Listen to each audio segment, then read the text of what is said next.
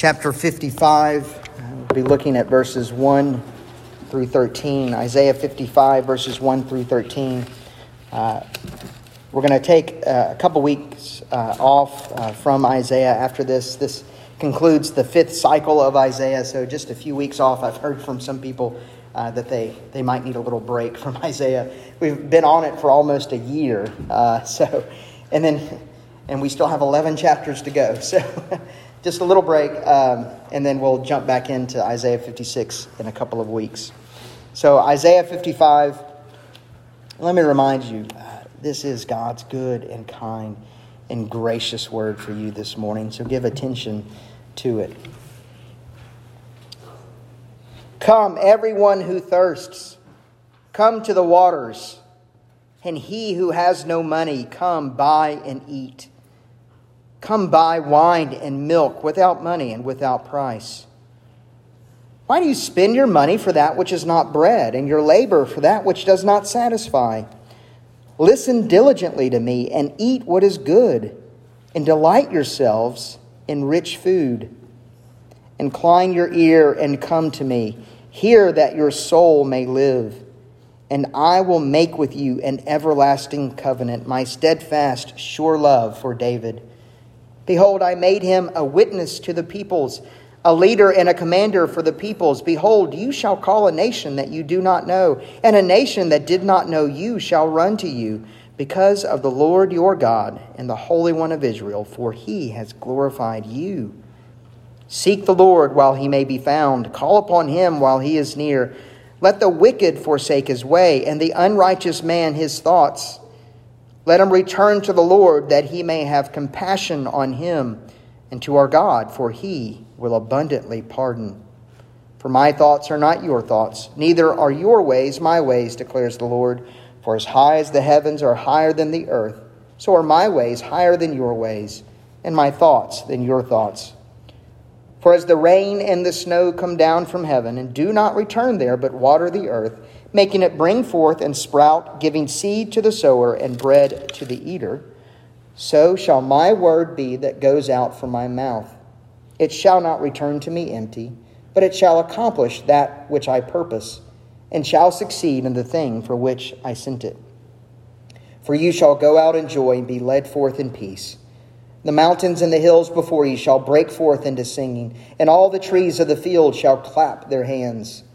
Instead of the thorn shall come up the cypress, instead of the brier shall come up the myrtle, and it shall make a name for the Lord, an everlasting sign that shall not be cut off. The grass withers and the flowers fade, but the word of our God stands forever. Let's pray and ask for him to help us understand his word. Pray with me. Father, I thank you for giving us this gracious word today.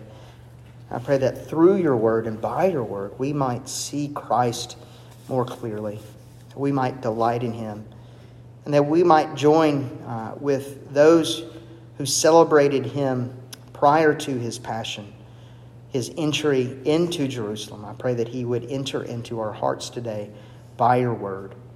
We pray this in Christ's name. Amen. Well, in the year 2000, I remember sitting in the office of an academic advisor at LSU. Uh, trying to figure out how I could get out of college algebra. That was my main goal. And the teacher, I mean, the, the advisor uh, asked me, she said, Well, what do you want to do with your life? And I was like, Oh, I really don't know what I want to do. I said, But I think I might be called to go into the ministry. And so this advisor, you know, she, her face kind of contorted a little bit. She didn't kind of know what to do with that. But then her face brightened and she said, Oh, she said, Well, I'm not a very religious person, but I love Psalm 23 and the Beatitudes, especially, you know, and okay, so let me tell you what the Beatitudes are. The Beatitudes are the first few verses of the Sermon on the Mount. Now, there's two things that came from that. Well, a couple things that came from that. First of all, she got me out of college algebra. So you're looking at a man who has never successfully passed college algebra. Um, and I'm proud of that fact. But secondly, um, I remember that conversation so well because I realized that I missed an opportunity there to talk with her about Jesus. But I also think about it because I realized that she really had no idea what Psalm 23 and the Beatitudes are really all about. Well, let me explain why I say that. And as a pastor, I actually hear that a good bit. There are all sorts of scriptures that people who aren't believers, that aren't religious, that they just know because it's part of our culture. Psalm 23 is the one you hear at almost every single funeral that you will attend. So even non religious people will hear Psalm 23. And how does Psalm 23 begin? It begins, The Lord is my shepherd, I shall not want. Okay? What about the Beatitudes? Matthew chapter 5. The Beatitudes begin with Jesus saying, Blessed are the poor in spirit, for they shall inherit the kingdom of heaven.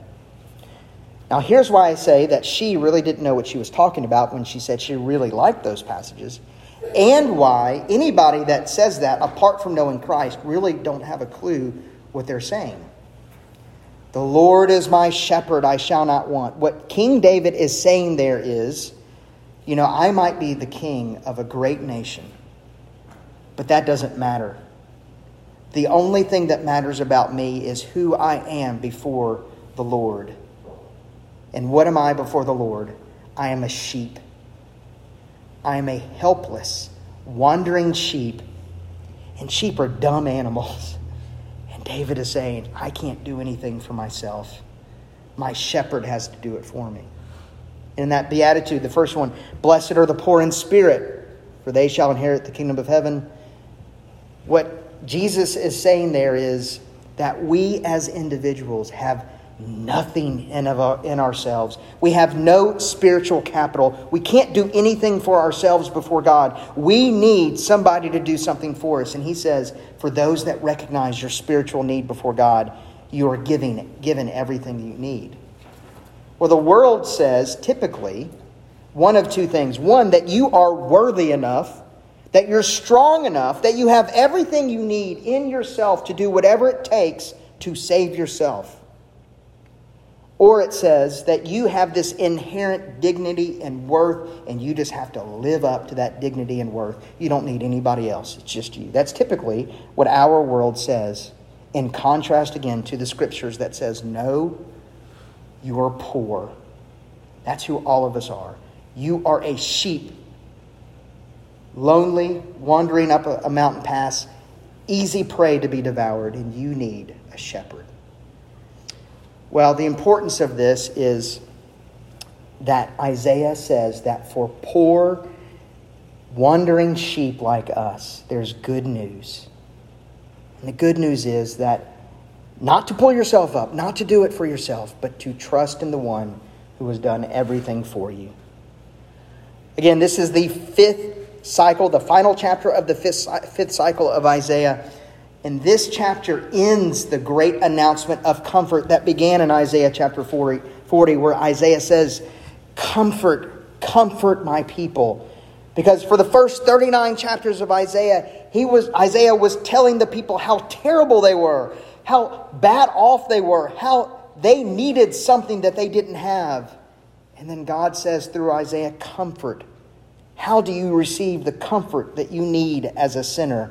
And ultimately, you get it from the suffering servant, as we saw in Isaiah 53. And then Isaiah 54 last week, the celebration of coming into the Messiah, of being welcomed in him. And then today in chapter 55, this wonderful invitation, this gracious invitation that God gives. Now, there's something else that's important for us because this is Palm Sunday. This is the day traditionally the church celebrates as Jesus entering into Jerusalem and the palm branches being waved and that sort of thing. I think that Jesus actually had Isaiah 55 in mind as he was going into Jerusalem. And I think that the people who were celebrating Jesus also had Isaiah 55 in mind as they were going into Jerusalem. I'll talk a little bit more about that in a moment. But first, I want you to see just a couple of other things. First thing I want you to see from this passage is the God's gracious invitation and his provision to his people. And you see that there in verses 1 through 5. So look there at verse 1. What does he say? He says, Come, everyone who thirsts, Come to the waters, and he who has no money, come buy and eat. Come buy wine and milk without money and without price. These are among the most gracious words in all of the Bible. And the Bible is full of gracious words, and so that is really saying something. But I, I maintain that these are among the most gracious of the words that you will read about in the Scriptures. But in order, order to really understand these gracious words, you need to understand something else. You need to understand how the biblical writers understood sin. So in the Old Testament, there are six different nouns and three different verbs that are used to describe or are used synonymously with sin. In our English translations, you'll read those different words this way. You'll even read it as evil or iniquity or as transgression, things like that. And sin, you need to understand, is not just something you do. That's why it's a noun. Sin is actually something that you are. In other words, because you are sinful from birth, you have original sin. Because you are a sinner from birth, you sin. Okay? That's important. You, you are a sinner, and because of that, you sin. And your sin causes you to fall short of the standard that God has set up. You miss the mark. You are bent and crooked and cannot be made straight again apart from the miracle that God does for you. In the New Testament, the writers pick up on this, and Paul says in Romans 3:23, "For all have sinned and have fallen short of the glory of God." God has put a target up there for you to hit, and that target is the very glory of God. And you fail to hit that target. Therefore, you are a sinner. In the mind of the biblical writers, because you have fallen short of God's righteous demands, you then are in debt to God. Let me explain it this way. When you're born into this world, you are borrowing everything from God. From the moment of your first breath, it is His air that you are breathing. From the moment that you breathe in your first breath, the very energy that it takes for you to expand your lungs and take in air, that energy, guess where it comes from? You didn't well that up in yourself. God gave you that energy. You didn't create it. You didn't create anything in this world. Everything in this world is given to you. You say, Well, I've worked hard my entire life. I've earned the things that I've given. Who gave you the energy and the ability to work hard? God gave that to you. And since everything in your life has been borrowed from God, God understandably, has certain expectations for you. He wants you to repay his kindness to you. So, what does he want? He wants you to use your breath, your energy, and your life to praise him. But what do you do instead? You use from the moment of your birth your breath, your energy, your life to praise yourself. Babies don't come out of the womb saying, I don't need to eat. I'm fine. Take care of yourself. Babies say, Gimme, gimme, gimme, gimme, gimme, gimme. Here's what that means for you and for everyone else that's born in the world that you owe to God an unfathomable debt. It is a debt that grows exponentially every moment of your existence. It is a debt that you cannot pay back. And this is why Isaiah's words to you and me this morning are so striking. Come, everyone who thirsts, come to the waters. And he who has no money, come buy and eat. When he says, Come, everyone who thirsts, he's talking about those who are poor because, you know, who is he writing to? He's writing to people who live in an arid climate, in a desert region I mean, in South Louisiana, you know, the water literally falls from the sky, right? It's everywhere. We're surrounded by it. It's not very costly. Unless you have a lot of children and you have a water bill, right? Then it can get costly. But but even still, it's really not costly. Well, in this day, water meant life. And it cost a lot of money to have water, which meant it cost a lot of money to have life. And what Isaiah is saying, those of you who are poor, who can't support your own life, come and buy life without any resources, without anything of your own. Come and buy because it's graciously given to you. But he doesn't just stop there. He says, Come and buy what? Wine and milk. Wine has a lot of different symbolic meaning in the Bible. Oftentimes, it's an indication of joy and celebration, but more often, it's compared to and it's symbolic of life itself. And so he says, Come and buy life, true life. What's milk?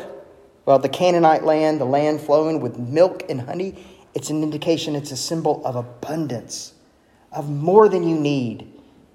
Isaiah says, Come to the Lord. Don't just buy water, which is good enough, but buy wine and milk, abundant life, more than you could ever need from the Lord.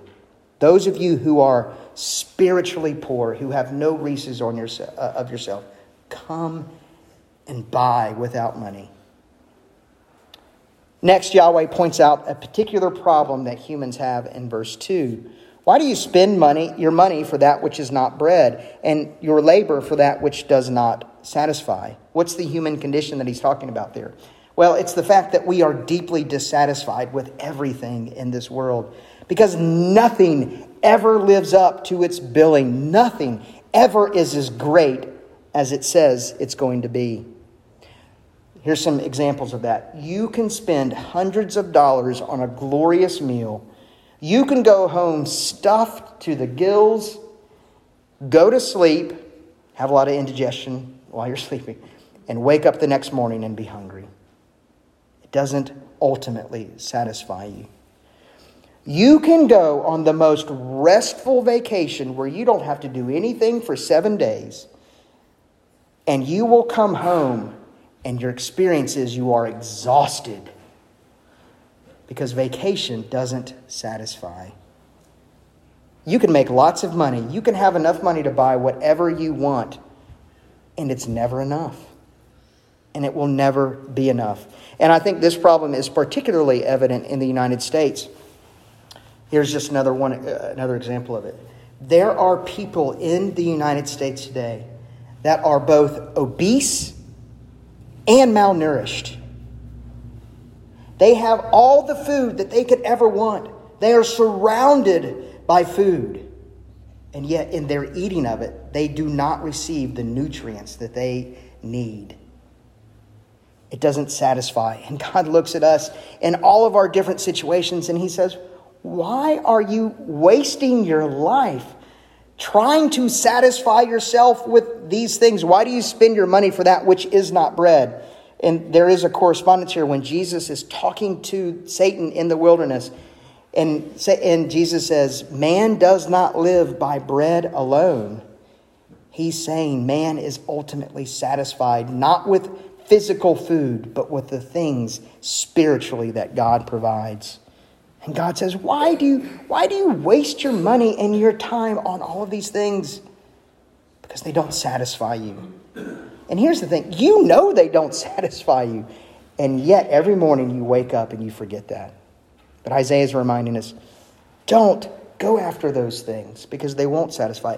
Uh, interestingly, at the end of verse 2, he says, Listen diligent, diligently to me and eat what is good. Delight yourself in rich food. The, the Hebrew word is actually fatness. Delight yourself in fatness. And as Americans, we go, wait, fat isn't good. No, that's not true. Cook everything in butter. It's delicious, it's wonderful, and it's actually healthy for you. In the ancient days, they actually saw, and this is how they thought of it if you were fat, you were healthy because it meant you had enough food to live on, all right? Americans, we get it all wrong, okay? Enjoy the fatness. Again, this, he really isn't talking about the physical things that we eat, but the fatness that God provides, the extra, the abundance that He gives. Enjoy those things. Now, there is a spiritual lesson and there is a physical component to this because God tells us here, I want you to delight your soul spiritually in Him. He wants you to be satisfied with Him, with His presence, with His work, and His goodness. And so he goes on there in this section to talk about this everlasting covenant. But notice there, he says, Behold, or, or verse 3, I will make a covenant with you. And in the Hebrew there, it's interesting. Usually in the Hebrew, he's talking plural, but there he talks singular. And he says, just like I made a covenant with that man, David, to promise to protect him and provide for him, God says, I make a covenant with you individually as well. David was a murderer and an adulterer. God protected, provided for him. And he says, I'm going to do the same for you. You will live, and here's the thing if you understand this, you will live your life. If you understand that God loves you the way that he loved David, you'll live your life the way that David did. Not perfectly, but in humility. And you will use your breath and your life to praise the Lord. And when you sin, you will praise God for his grace and his mercy. And you will understand that today, right now, whatever your circumstance, that God is not withholding anything good from you today. Again, in whatever your circumstance, be it good or bad, God in His grace to you is giving you good things, and you'll praise Him for it. So there's the first thing that you see the, the gracious invitation from the Lord. In verses 6 through 11, uh, you see the gracious pardon and purpose of God in verses 6 through 11.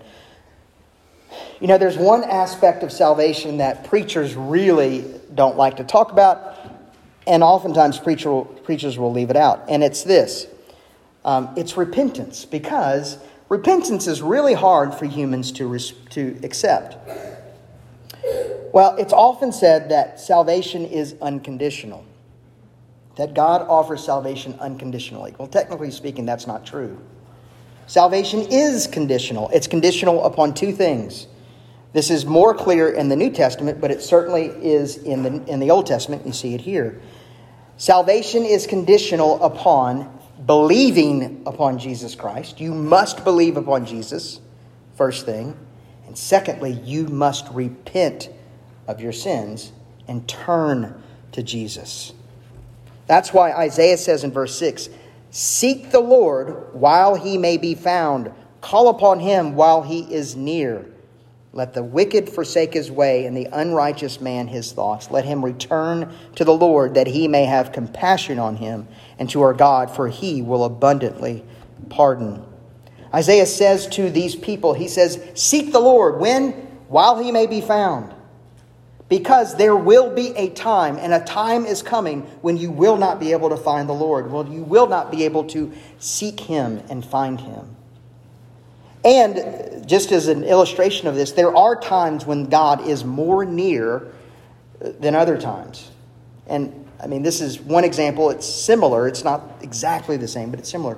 When Jesus said in the New Testament that the kingdom of heaven is at hand, what Jesus was saying literally was the kingdom of heaven is at hand because the king is here. He was physically present with his people.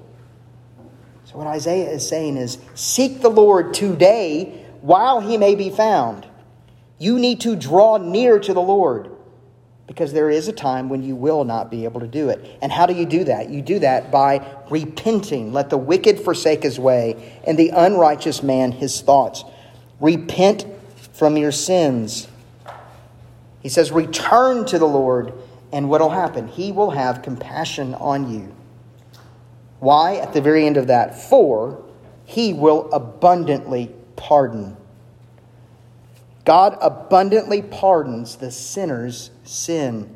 And if you hear in this, oh, well, you know, what that means is I have to, repentance means I turn from my sin, I clean myself up, I do all of the work to, to make sure I'm clean, and then I can come to God, and then maybe, if I'm good enough, maybe He will accept me. If that's what you hear in this, then you're hearing it wrong.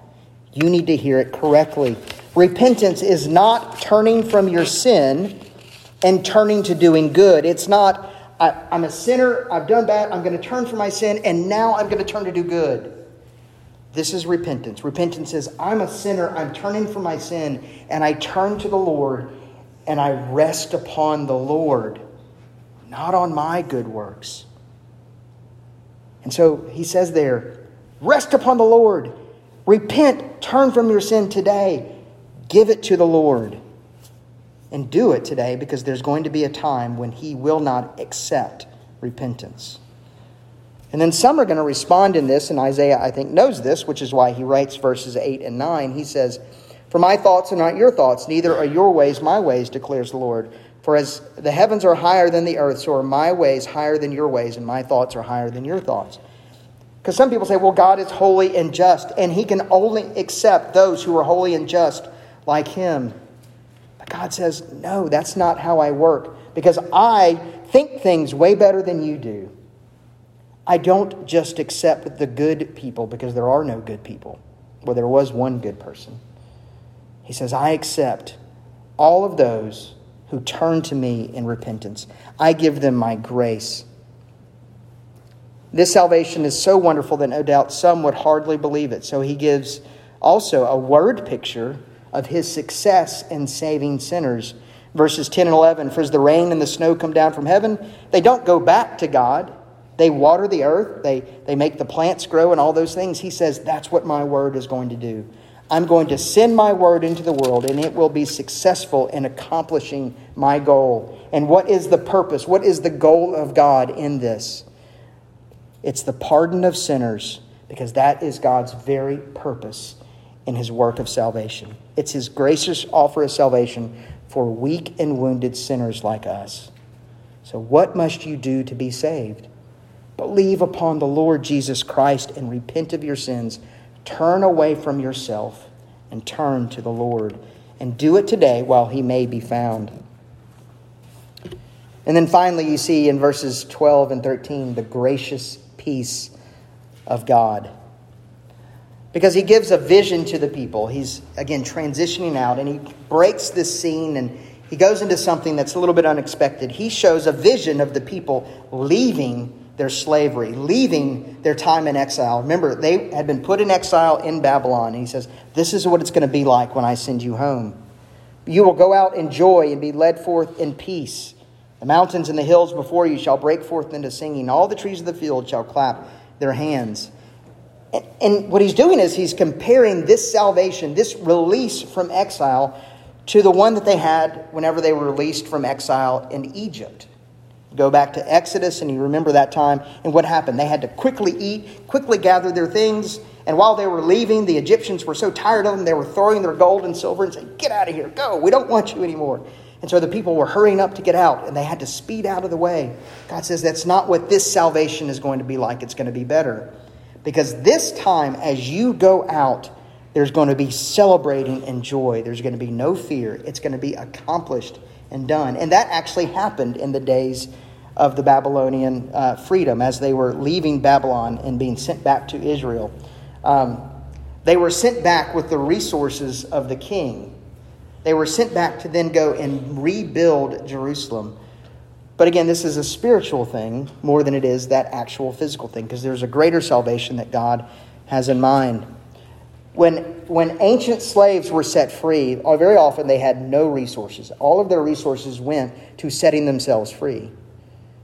They had nothing of their own, and God says, That's not what this salvation is because I accomplish it for you. I'm going to give you even more. I'm going to give you my peace. And the word peace is the word shalom. And it means to be made complete, to be made whole, to be lacking in nothing. This salvation that God gives means you are lacking nothing that you have everything that you need. And he says, you know, even the mountains and the palm trees are going to be clapping their hands. Even the trees are going to be waving and singing. And in the Bible, oftentimes nature is personified. When God would make a covenant, he would call the nature, the heavens and the earth, to come and to witness the covenant. And so, what's happening there is the earth and the heavens are excited because the promises of God are coming to fruition. And they're saying, we are so vested in this because we are witnesses to this that we're going to celebrate because of the Lord. In verse 13 here, you see a reversal that's happened. Isaiah there mentions uh, the thorns and the briars. And he certainly has Genesis chapter 3 in mind whenever God cursed Eve and then Adam and then the ground. And he said to Adam, Thorns and thistles will the ground produce for you all the days of your life, and by the sweat of your brow will you produce food. And what Isaiah is saying there is instead of those thorns and thistles, with the salvation that God grants, with the, what he accomplishes, instead of that, there's going to be not thorns, but cypress trees, big, strong cypress trees, or an evergreen tree. And instead of the briars or the thistles, there's going to come up beautiful things. So here's what that means for us. Now, there will be a day where we will literally not have to worry about wearing shoes because there's not going to be thorns in the ground. There's not going to be things that hurt our feet. So if you don't like wearing shoes, good news, there's going to be a day when you don't have to worry about it. So that's literally one of the benefits. But there's something even greater than that for us today. It also means that today, that right now, the things in your life that seem like they're unfruitful and they're pointless, at those places, there is going to spring forth beauty, meaning, and purpose. That all of your griefs and sorrows in this life, in this world today, all of the pain and rejection that you daily feel, all of the hurt that you go through, and all of your failures and all of your disappointments, and every single one, life will spring up from those things because that is God's purpose and His delight to make those things spring up in your life. It's one of the reasons why I love telling you about my failures. I failed out of LSU so many times, it's laughable. But it's a delight for me to tell you those things, not, not because I like saying I'm an idiot, but because it's such a glorious thing to look back and say, look at, look at where the Lord has brought me. He took a failure like me. And that's what he delights to do. He takes failures like us he remakes us and he says, life comes from those things. I, you can go back and look at those two to three years of my life, and it was like, well, there's nothing happening with that guy. And I look back and go, the Lord was growing me in ways that are just unimaginable. It's the same in your life. Your griefs, your sorrows, the pain that you feel, the Lord is growing. Now, Isaiah was looking forward to a day when the mountains would cry out and the trees would clap their hands. Well, has that day happened?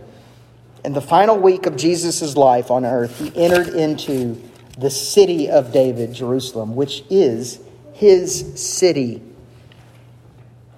And what did the people do? They took the palm branches down and they waved them around. Actually, what they did is they clapped them together. That's what they were doing. We have our children sometimes wave them, they were clapping the trees together because they had this text in their mind saying, Here is the Messiah, and he has come to give us a salvation that we cannot earn for ourselves. And then what happened whenever Jesus was riding through and the Pharisees said, Tell them to stop worshiping you as the Messiah? He said, If they don't, the stones or the mountains would cry out in worship. See, Jesus was thinking of this too. But there's a warning attached to this because not less than five days later, the same people who were praising Jesus were saying, Crucify him, crucify him. Because he didn't live up to their expectation. Because he wasn't the Messiah that they wanted. Jesus Christ is not the Messiah that you want. He's so much better than that. He's the Messiah that you need. He has come to bring the peace of God to you, to take the thorns and the briars of your life away. He has come to give you the great love of God for poor and wounded sinners who cannot buy it for yourself. So Isaiah says, Come, all who are thirsty, come and drink, come and buy without price. Seek the Lord while he may be found. Seek him today. Let's pray. Father, we thank you for giving us your word, and I pray that we would seek the Lord today. And I pray that that would be true whether we don't know the Lord or we do, that we would seek after the Lord with all of our hearts. We thank you for the salvation that He has accomplished for us. I thank you for drawing near to your people so that you may be found.